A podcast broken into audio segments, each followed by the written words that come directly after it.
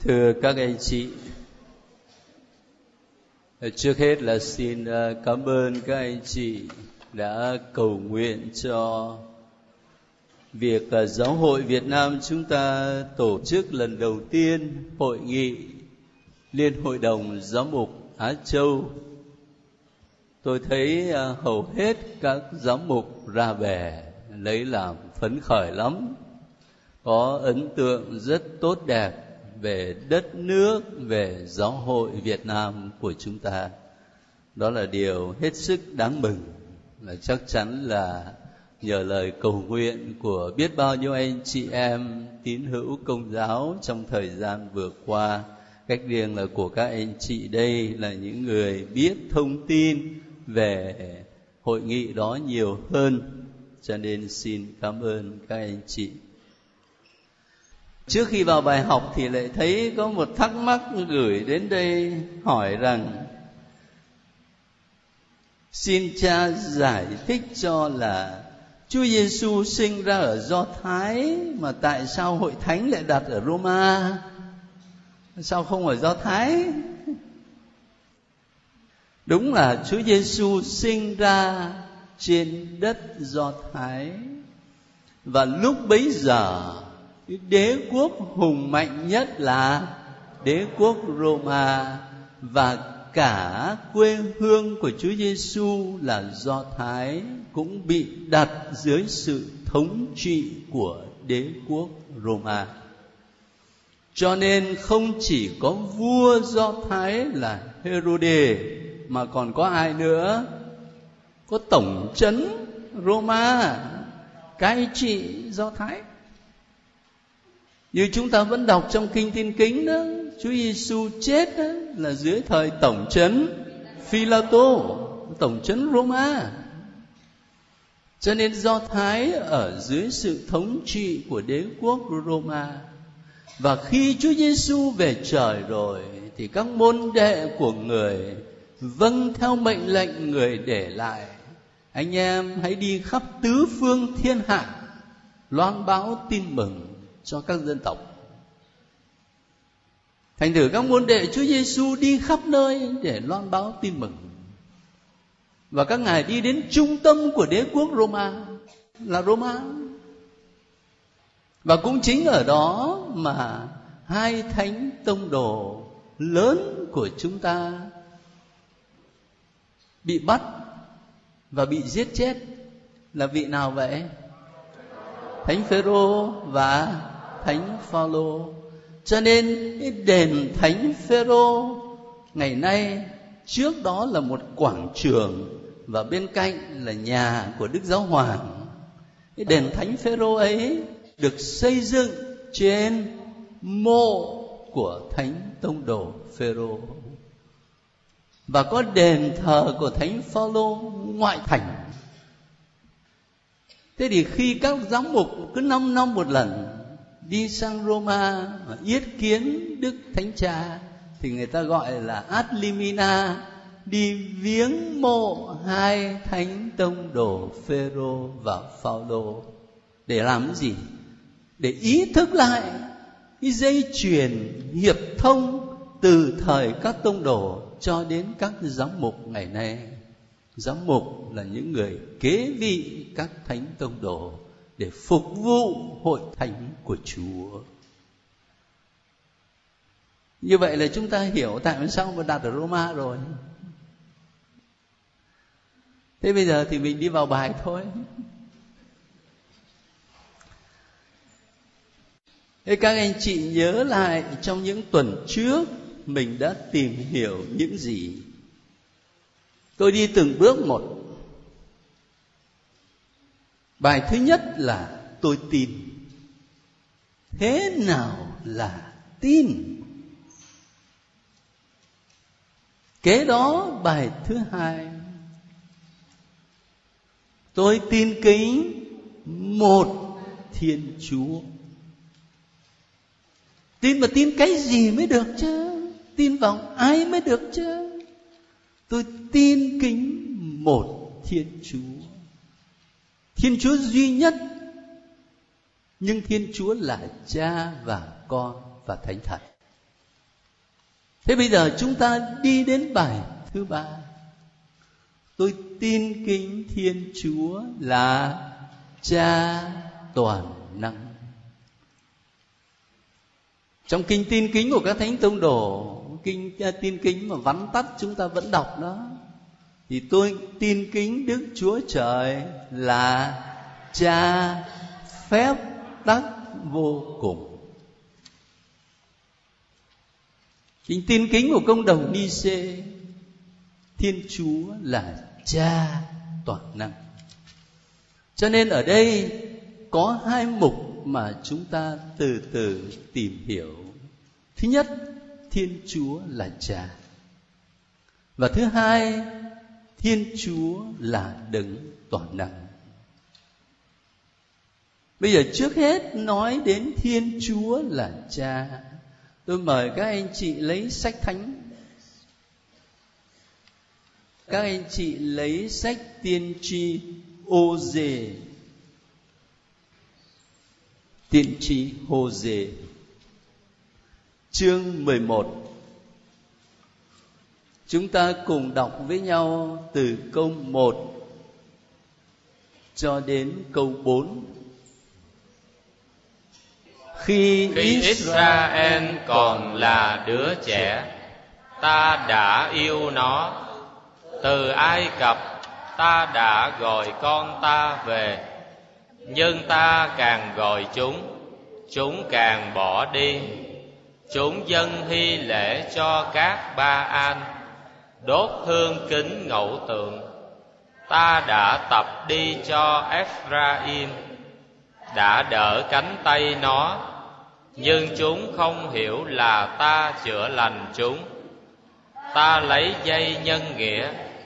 Lấy mối ân tình mà lôi kéo chúng. Ta xử với chúng như người nựng trẻ thơ. Nâng lên áp vào má ta cúi xuống gần nó mà đúc cho nó ăn. Cảm ơn các anh chị. Ở trong đoạn văn này của tiên tri hô dê chúng ta không thấy từ cha. Không có.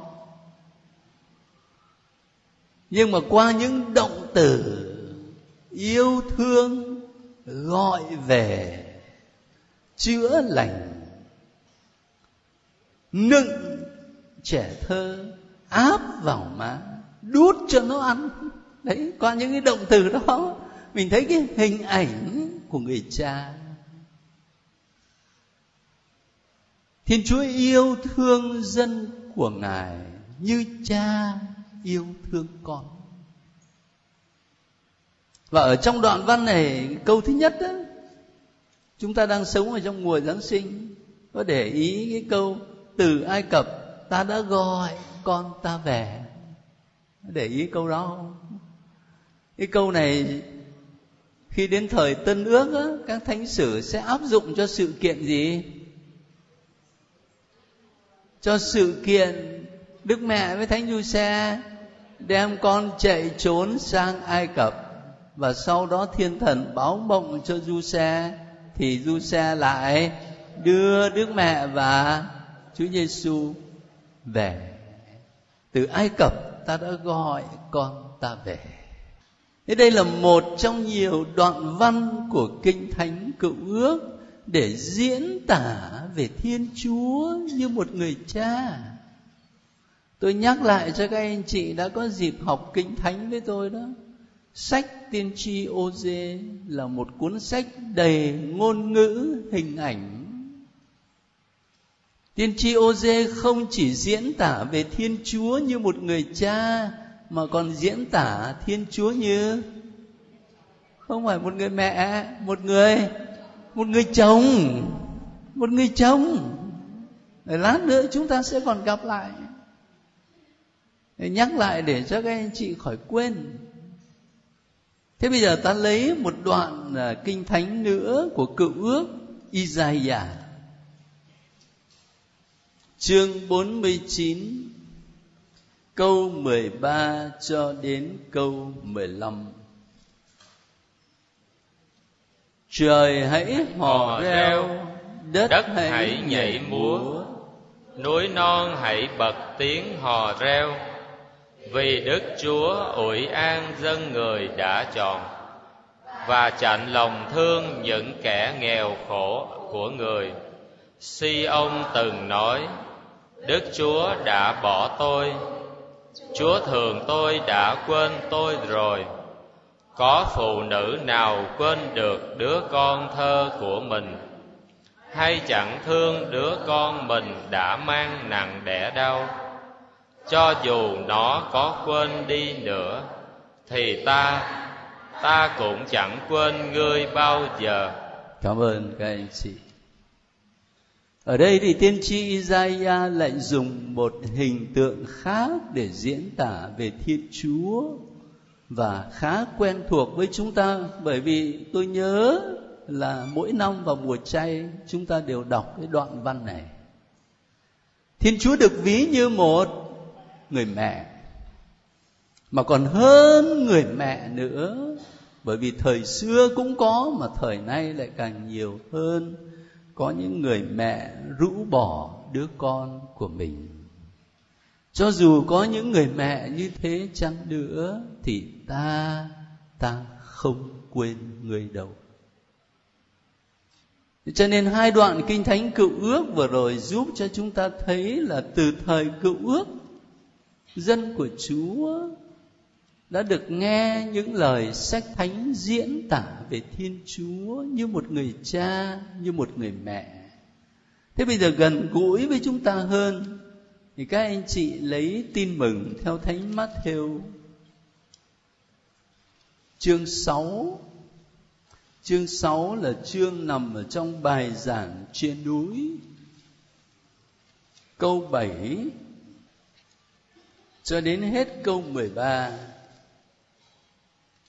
khi Chúa Giêsu cầu... dạy các môn đệ như thế nào chúng ta đọc cái đoạn văn này về cầu nguyện. Khi, khi cầu, cầu nguyện, nguyện, anh em đừng lại nhảy như dân ngoài. Họ nghĩ rằng cứ nói nhiều là được nhậm lời. Đừng bắt trước họ, vì cha anh em đã biết rõ anh em cần gì trước khi anh em cầu xin. Vậy anh em hãy cầu nguyện như thế này. Lạy cha, chúng con là đấng ngự trên trời, xin làm cho danh thánh cha vinh hiển, triều đại cha mau đến, ý cha thể hiện dưới đất cũng như trên trời. Cảm ơn các anh chị. Thì Chúa Giêsu dạy các môn đệ khi cầu nguyện thì gọi Thiên Chúa là là Cha rất rõ. Chúng ta được gọi thiên chúa là cha. Ở đây dịch sát lạy cha chúng con là đấng ngự trên trời. Kinh chúng ta thường đọc là lạy cha chúng con ở trên trời. Người ta, có người bảo là sợ rằng đọc như thế đó thì người ta lại nghĩ rằng lạy cha chúng con ở trên trời, tức là chúng ta đang ở trên trời. Mà tôi nghĩ nói thế thì chắc là phân tích văn phạm thì có thể hiểu như vậy. Cho nên mới phải dịch ra cho nó kỹ, lạy cha chúng con là đấng ngự trên trời. Dịch cho nó sát văn tây notre père qui est aux cieux hay là Father who are in heaven? Nhưng mà tiếng Việt Nam mình có cái độc đáo của mình. Lại cha chúng con ở trên trời. Thì ai cũng nghĩ là cha ở trên trời chứ đâu có phải mình ở trên trời. Mà đọc vậy thì nó lại dễ đọc phải không? Thế Chúa Giêsu dạy chúng ta thưa với Thiên Chúa là cha. Và cũng ở trong chương 6 này này, nếu các anh chị lật ngược lại từ câu một đó ta sẽ gặp một đoạn văn mà mỗi năm vào thứ tư lễ cho bao giờ mình cũng được nghe từ câu một, nói về việc bố thí cách kín đáo. Rồi đến câu năm, cầu nguyện cách kín đáo. Rồi đến câu 16 ăn chay cách kín đáo thứ tư lễ cho là khởi đầu mùa chay. Bao giờ bài tin mừng cũng là tin mừng Matthew nói về ăn chay, cầu nguyện và làm việc bác ái. Và nếu ta đọc lại đoạn văn thì ta luôn luôn sẽ gặp cái câu này. Ví dụ, cái câu 4 khi Chúa Giêsu dạy chúng ta làm việc lành phúc đức, giúp đỡ cho người nghèo đó thì Chúa dạy là, còn anh khi bố thí thì đừng cho tay trái biết việc tay phải làm, để việc anh bố thí được kín đáo và cha của anh. Thấy không? Và cha của anh. Đến phần cầu nguyện nơi kín đáo anh chị để ý câu thứ sáu. Còn anh khi cầu nguyện, hãy vào phòng đóng cửa lại và cầu nguyện cùng cha của anh đấng hiện diện nơi kín đáo. Thế rồi, đến câu 17 về việc ăn chay. Khi ăn chay, nên rửa mặt cho sạch, trải đầu cho thơm, để không ai thấy là anh ăn chay, ngoại trừ cha của anh đấng hiện diện nơi kín đáo thì tôi cố tình lặp đi lặp lại những cái lời đó của sách thánh đó, để các anh chị thấy khi mà mình tuyên xưng thiên chúa là cha, không phải tự mình nghĩ ra Chúa Giêsu dạy mình đó, Chúa mà khải cho mình Thế vậy bây giờ, Khi chúng ta tuyên xưng Thiên Chúa là cha, Thì điều đó có nghĩa gì? Giáo lý của Hội Thánh Công giáo nhấn mạnh đến hai ý nghĩa căn bản này. Thứ nhất, Thiên Chúa là cội nguồn của mọi sự và là đứng siêu việt mọi sự người việt nam chúng ta đa phần theo đạo ông bà và có những lý do lịch sử khiến cho khá đông người việt nghĩ rằng, tôi đang theo đạo ông bà, mà bây giờ tôi theo đạo công giáo thì tôi phải bỏ ông bà tổ tiên. Và người ta không chấp nhận được điều đó. Nhưng mà thực sự thì không phải. Người công giáo không bỏ cái việc thờ kính ông bà tổ tiên. Nhưng mà người công giáo ý thức rằng ông bà mình sinh ra mình. Thế ông bà từ đâu mà có? Lại có tổ tiên sinh ra ông bà ấy gì cái tổ tiên ở đâu mà có? Chúng ta cứ lần ngược lại như vậy thì sẽ thấy chính thiên chúa mới là cội nguồn của mọi sự. 50 năm nữa thôi. Hầu hết chúng ta ở đây là lên bàn thờ hết rồi.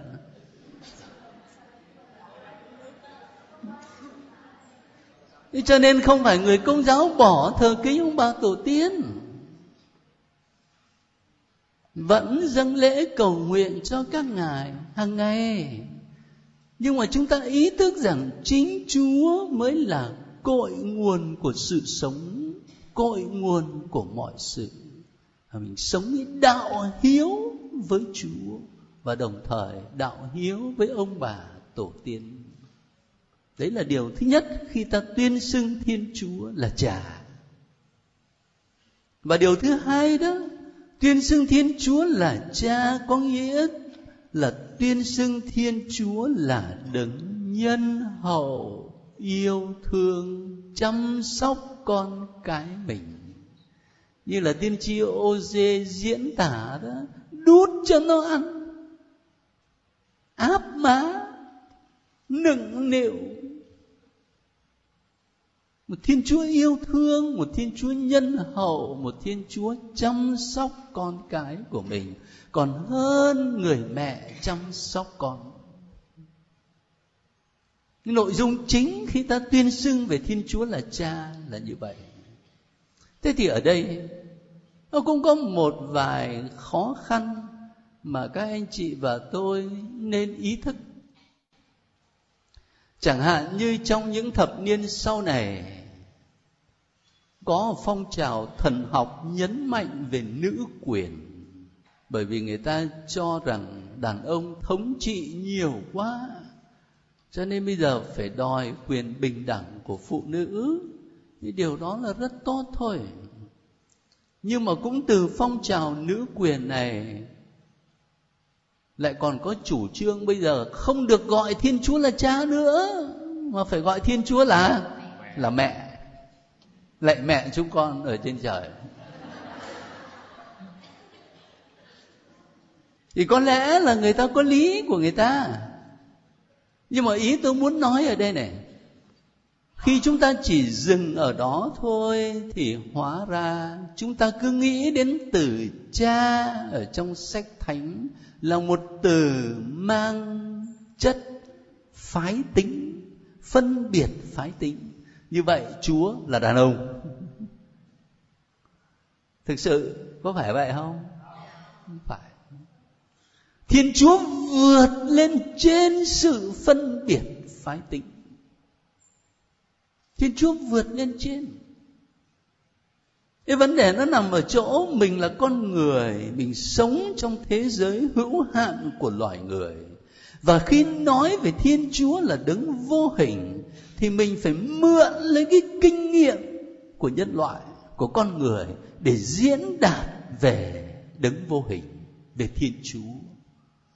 Và chúng ta đã mượn những hình ảnh cũng như từ ngữ là cha để diễn tả về thiên chúa cũng như Chúa Giêsu dùng cái từ ngữ là cha dạy chúng ta cầu nguyện với Thiên Chúa. Chứ còn thực sự, Thiên Chúa vượt lên trên sự phân biệt phái tính. Thành thử đừng để cho mình bị dừng lại ở chỗ đó mà phải biết vượt lên trên. Và khi tuyên xưng Thiên Chúa là cha, có nghĩa là tuyên xưng tình yêu của Chúa. Tình yêu mà tiên tri ô dê diễn tả là một tình yêu trung tín. những anh chị nào đã học kinh thánh thì nhớ lại coi. ô dê đã rao giảng về Thiên Chúa bằng chính cuộc đời của mình. Đi cưới một cô gái điếm. Thì cô gái điếm sinh cho ông ấy được mấy đứa con, rồi lại bỏ ông ấy, để đi đường cũ. Vậy mà chúa lại bảo ông ấy là, đi chuộc nó về. Đem tiền, đem gạo, chuộc nó về. Và yêu thương nó bằng tình yêu thuở ban đầu. Ô dê rao giảng về thiên chúa bằng chính cuộc đời đầy sóng gió của mình để muốn công bố cho mọi người cái tình yêu của thiên chúa là một tình yêu trung tín và trung thủy, một tình yêu vượt qua cả phản bội nó tuyên xưng thiên chúa là cha, có nghĩa là tuyên xưng tình yêu trung tín, trung thủy của thiên chúa và trong sách Jeremiah cùng với Isaiah thì chúng ta không có giả chứ nếu đọc tiếp á, thì các anh chị sẽ thấy nói đến tình yêu vĩnh hằng của Thiên Chúa. Và tình yêu của Thiên Chúa được thể hiện một cách trọn vẹn. Ta đang sống trong mùa Giáng sinh, hơn nữa là còn trong tuần bát nhật Giáng sinh. Tình yêu của Chúa thể hiện trọn vẹn là nơi Đức Giêsu Kitô. Thiên Chúa đã yêu thế gian đến nỗi hiến ban con một mình, để những ai tin vào người thì được sống muôn đời. Cho nên hài nhi Giêsu trong mắng cỏ chính là quà tặng Thiên Chúa ban cho chúng ta. Mầu nhiệm Giáng sinh nằm ở chỗ đấy. Có điều bây giờ đó thì nó bị tục hóa rồi. Cho nên là mùa Giáng sinh thì người ta mua đủ thứ quà đi shopping tấp nập để tặng cho nhau cái này cái kia. Nhưng mà cái món quà mà chúa tặng thì quên, vứt đi đâu. Lo những cái quà khác thôi. Bị tục hóa rồi. Cho nên phần thứ nhất của giờ giáo lý hôm nay, ta tìm hiểu một chút về thiên chúa là cha. Thế bây giờ mời các anh chị sang phần thứ hai. Thiên chúa là cha toàn năng. Để hiểu toàn năng ở đây có ý nói gì thì trước hết tôi cũng mời các anh chị đọc sách thánh. Bây giờ chúng ta lấy sách sáng thế này, này sách đầu tiên của bộ kinh thánh. Mà ta lấy luôn cái chương đầu tiên và câu đầu tiên luôn xem là sách thánh viết gì? Sách sáng thế chương 1 câu 1 đến câu 2 Thiên Chúa sáng tạo trời đất. Lúc khởi đầu Thiên Chúa sáng tạo trời đất. Đất còn trống rỗng Chưa có hình dạng. Bóng tối bao trùm vực thẳm và thần khí Thiên Chúa bay lượn trên mặt nước. Cảm ơn các anh chị. Để ý câu thứ hai. Đất còn trống rỗng, chưa có hình dạng. Có bản dịch đó, người ta dịch là hỗn mang. Chưa có hình dạng, Mà bóng tối bao trùm vực thẳm đây là nền tảng kinh thánh để sau này thần học nói đến việc thiên chúa tạo dựng mọi sự từ hư vô, ex nihilo. Chắc là đến cái bài giáo lý tới, tôi sẽ nói rõ hơn về điều này. Đây là tôi giới thiệu thôi, một số bản văn sách thánh. Để thấy tại sao thiên chúa toàn năng, bởi vì người tạo dựng tất cả mọi sự và tạo dựng từ hư vô. Không phải là từ một chất liệu nào có sẵn, mà là hoàn toàn từ hư vô. Từ sáng tạo mà ngày hôm nay chúng ta dùng để áp dụng cho loài người, nó mang một nghĩa giới hạn. Bởi vì chúng ta luôn luôn làm một cái gì mới từ cái cái cũ, cái đã có. Chứ không phải là từ hư vô. Thế bây giờ ngoài sách sáng thế ra, một đoạn nữa ở trong cựu ước là sách thánh vịnh. Thánh vịnh 115 Thánh Vịnh 115 ca tụng Đức Chúa là đấng duy nhất và nhân hậu mà chúng ta đọc từ câu 1 cho đến câu 8 thôi. Xin đừng, xin đừng làm, làm rạng rỡ chúng con. Vâng, vâng lạy, Chúa, xin đừng. Nhân sinh cho danh Ngài rạng rỡ, bởi vì Ngài thành tính yêu thương. Sao chư dân lại nói, Thiên Chúa chúng ta ở đâu? Thiên Chúa chúng ta ở trên trời muốn làm gì là chúa làm nên. Tượng thần chúng chỉ là vàng bạc, chỉ do tay người chế tạo thành. Có mắt, có miệng, không nhìn, không nói. Có mũi, có tai, không ngửi, không nghe. Có hai tay, không sờ, không mó. Có hai chân, không bước, không đi. Từ cổ hồng không thốt ra một tiếng. Ước gì kẻ làm ra hoặc tin ở tượng thần cũng giống như chúng vậy. Cảm ơn các anh chị. Ở đây tác giả thánh vịnh nhắc đến những tượng thần ngoại giáo.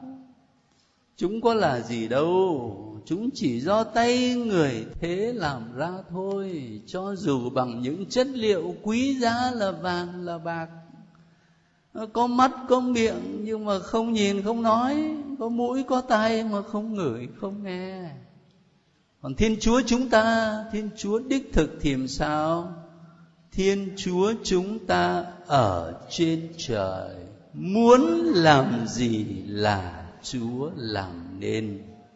Đấng toàn năng. Muốn làm gì là chúa làm nên ngoài ra gần gũi với chúng ta hơn ở trong tân ước. Tin mừng theo thánh Luca. Tôi nhắc cho các anh chị nhớ thôi. Khi sứ thần Gabriel đến truyền tin cho Đức Mẹ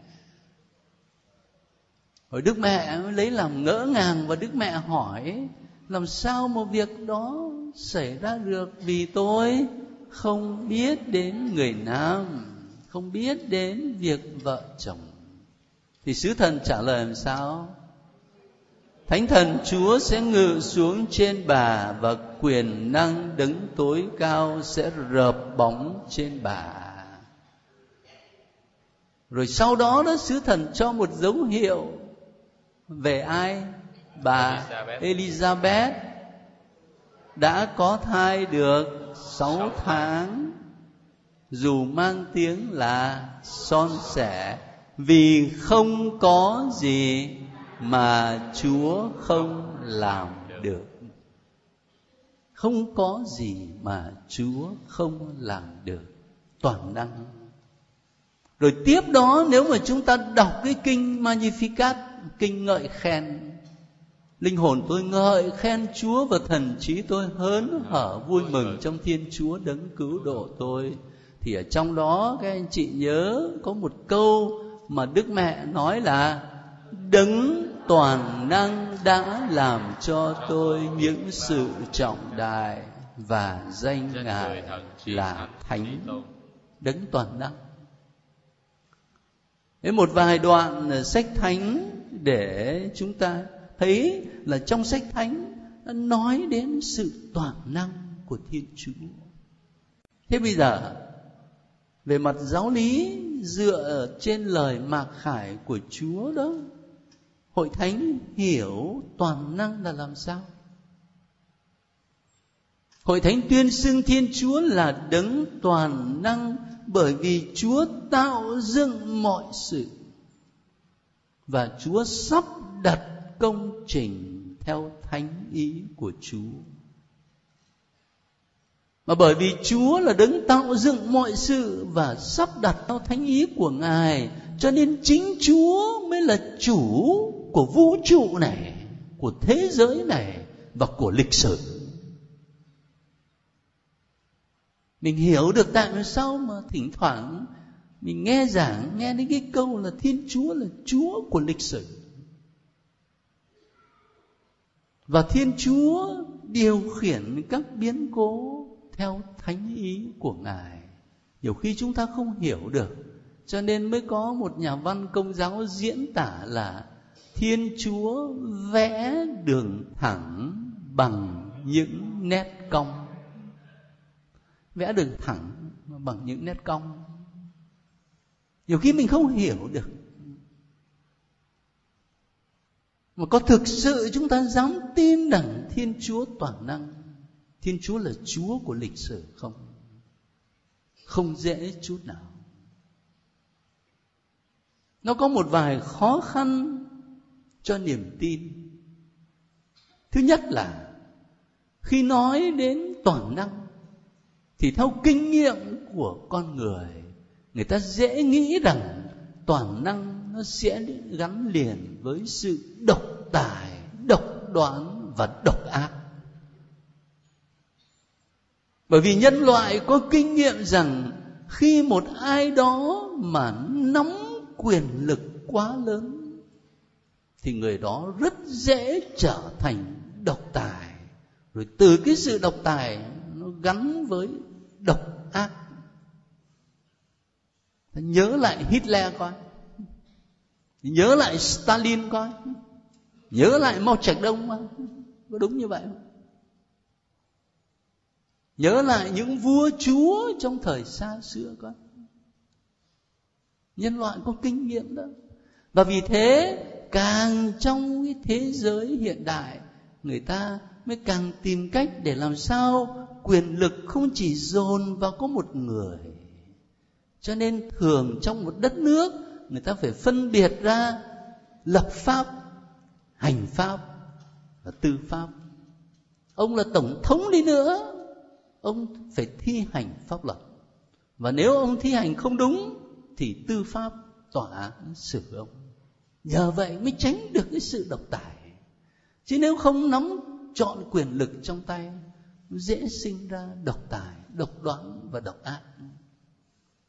Và đấy cũng là lý do mà người ta, nhiều nước trên thế giới, người ta không có độc đảng, nó đa đảng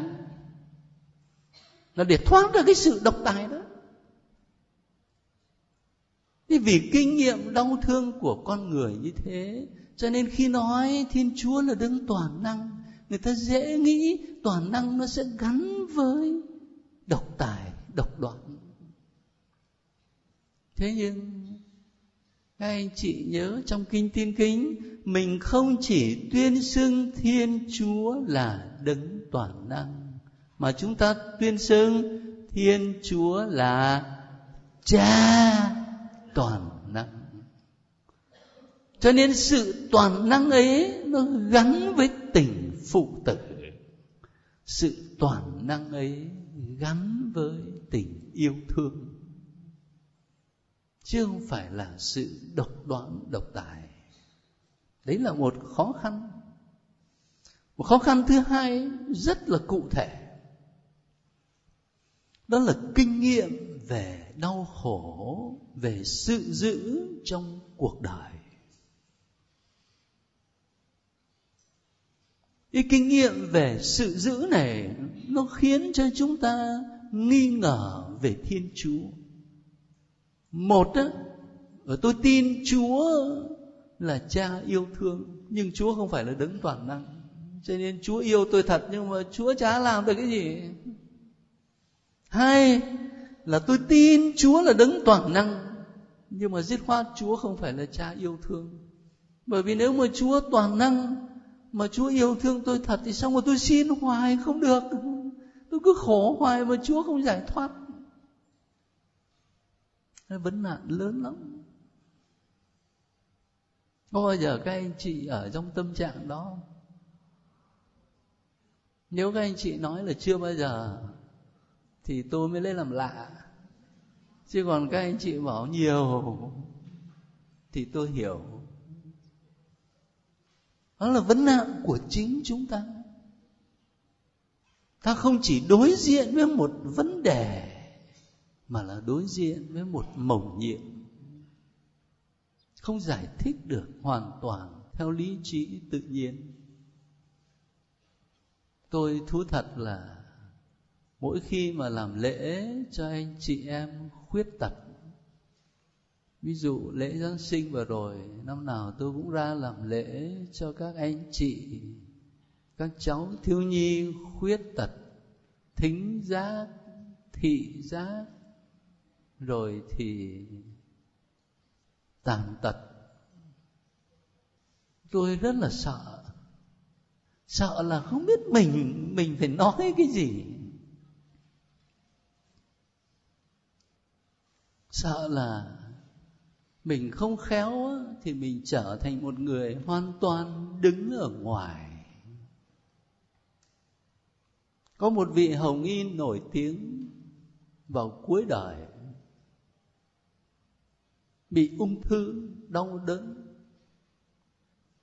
Và trong lúc hấp hối ngài gọi các linh mục trong địa phận đến. Và ngài nói với các linh mục rằng khi tôi còn trẻ và còn khỏe như các cha, tôi cũng soạn những bài giảng rất hay, sâu sắc về đau khổ. Nhưng bây giờ tôi nói thật với các cha là chúng ta không hiểu gì hết về đau khổ. Cái nguy cơ là chúng ta trở thành kẻ đứng hoàn toàn ở bên ngoài để diễn thuyết về đau khổ đang ở đó mình cũng có kinh nghiệm. Không hiểu được những người đang sống trong đau khổ. Đấy là lý do mà tôi rất là ngại. Chỉ mong là được hiện diện với những anh chị em đó thôi để chia sẻ với nhau niềm vui, giáng sinh. Rồi tôi nhớ đến một câu chuyện khác. Kể rằng có một anh thanh niên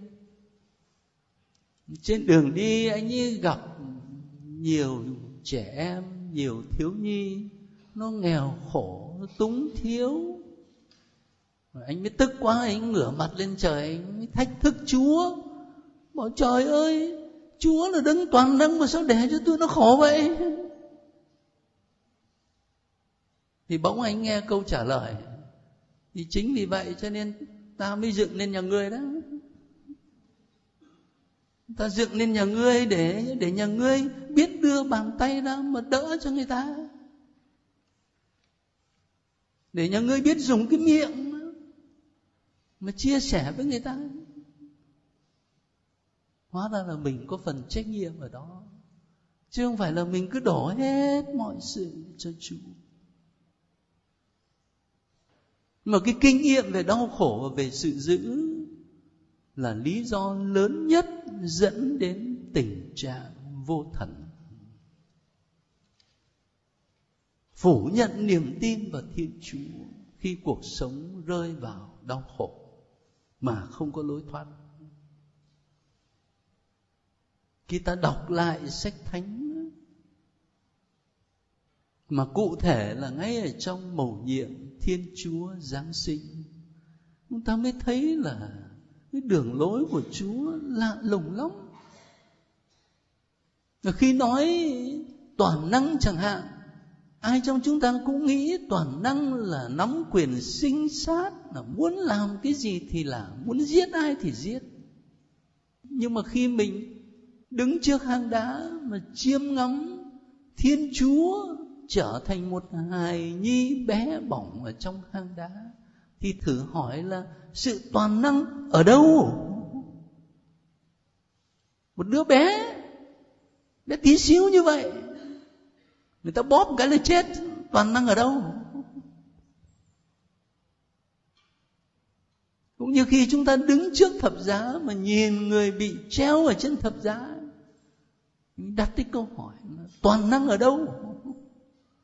Xuống khỏi thập giá không nổi mà toàn năng gì lạ lùng như vậy. Mà trong sách thánh cho chúng ta thấy thiên chúa bày tỏ cái sự toàn năng của ngài không theo kiểu loài người, mà là sự toàn năng của tình yêu. Một tình yêu đi đến tận cùng. Cho nên thánh phaolô mới nói trong thư thứ nhất Corinto rằng thập giá Đức Giêsu Kitô đối với người Do Thái là một sự điên rồ. Và đối với dân ngoại là ngu xuẩn. Nhưng đối với chúng ta là những kẻ tin thì thập giá chính là sức mạnh và là sự khôn ngoan của thiên chúa. Tôi không chỉ muốn dừng lại ở những giải thích có tính lý thuyết như vậy. Nhưng uh, kết thúc cái giờ học ngày hôm nay tôi xin các anh chị một vài phút thinh lặng để chúng ta cùng hồi tâm lại và mời các anh chị cứ ngồi tại chỗ chưa cần phải đứng lên đâu.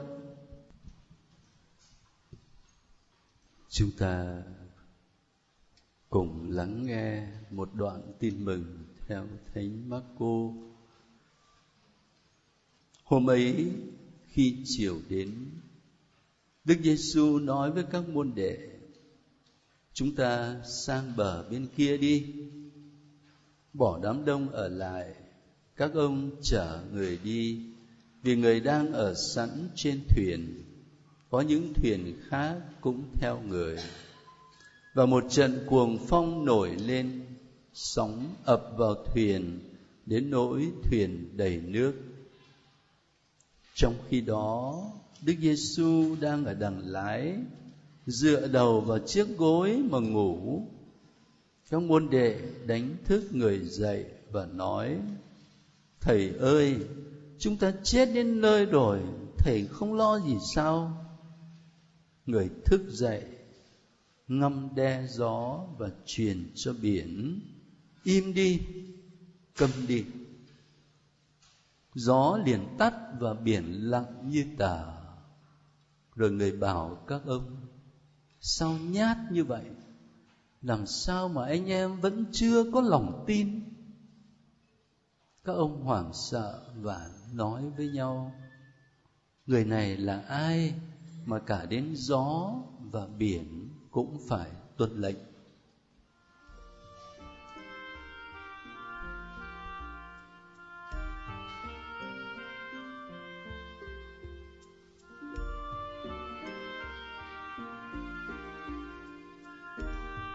Các môn đệ của Chúa Giêsu đối diện với sóng gió giữa biển khơi và các ông đầy sợ hãi. Dù có Chúa hiện diện ngay trên con thuyền,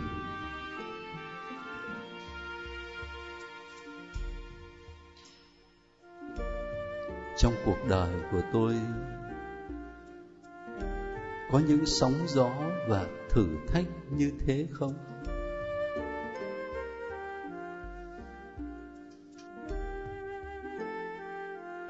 Có những khó khăn và thất bại như thế không?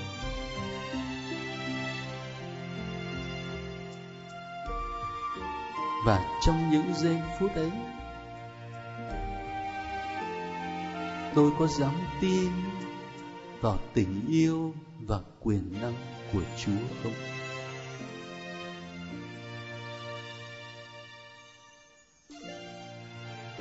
Tôi đã phản ứng như thế nào?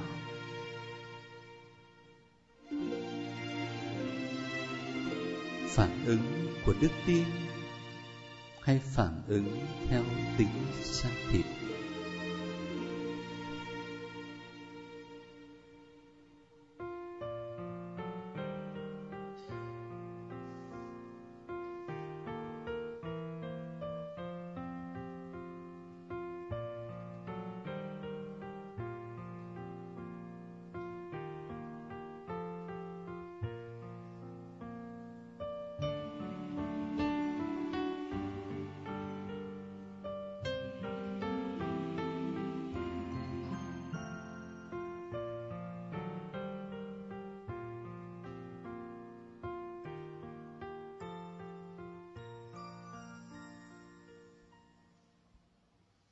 Mời các anh chị chúng ta cùng đứng cầu nguyện cùng với việc tìm hiểu giáo lý về Thiên Chúa là Cha toàn năng. Chúng ta mượn lời cầu nguyện của Thánh Nicola mà dâng lên Chúa. Lạy Chúa là Thiên Chúa của con, xin cất khỏi con những gì làm con xa Chúa. Lạy Chúa là Thiên Chúa của con, xin ban cho con những gì đưa con đến với Chúa. Lạy Chúa là Thiên Chúa của con, xin giải thoát con khỏi chính mình con và ban cho con được hoàn toàn thuộc về Chúa. Chúng ta đang sống trong tuần bát nhật Giáng sinh và chiêm ngắm Chúa Giêsu trong máng cỏ để thấy sự toàn năng của Thiên Chúa nghĩa là gì. Và vì thế chúng ta chung lời hát mừng mầu nhiệm Giáng sinh cùng với lời cầu nguyện xin Chúa giúp cho ta cảm nghiệm được quyền năng, yêu thương nơi người.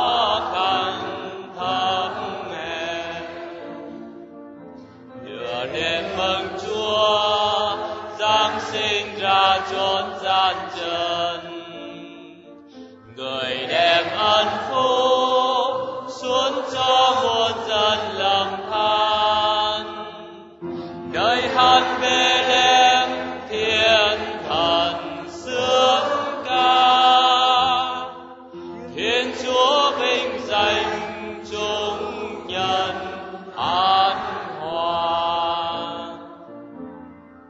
trong thân về lên ánh sáng tỏa lan tương vừng.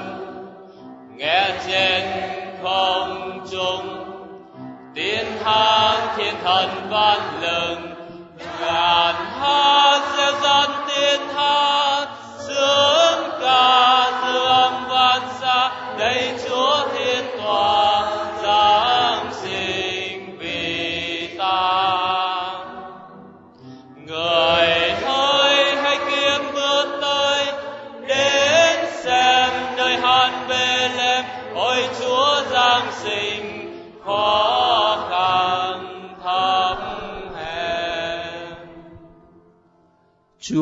cùng anh chị em. Hãy chúc tụng danh Chúa. Ơn phù trợ chúng ta ở nơi danh Chúa.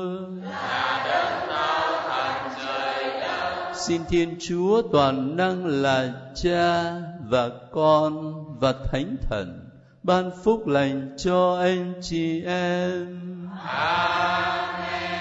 Chúc các anh chị về bình an.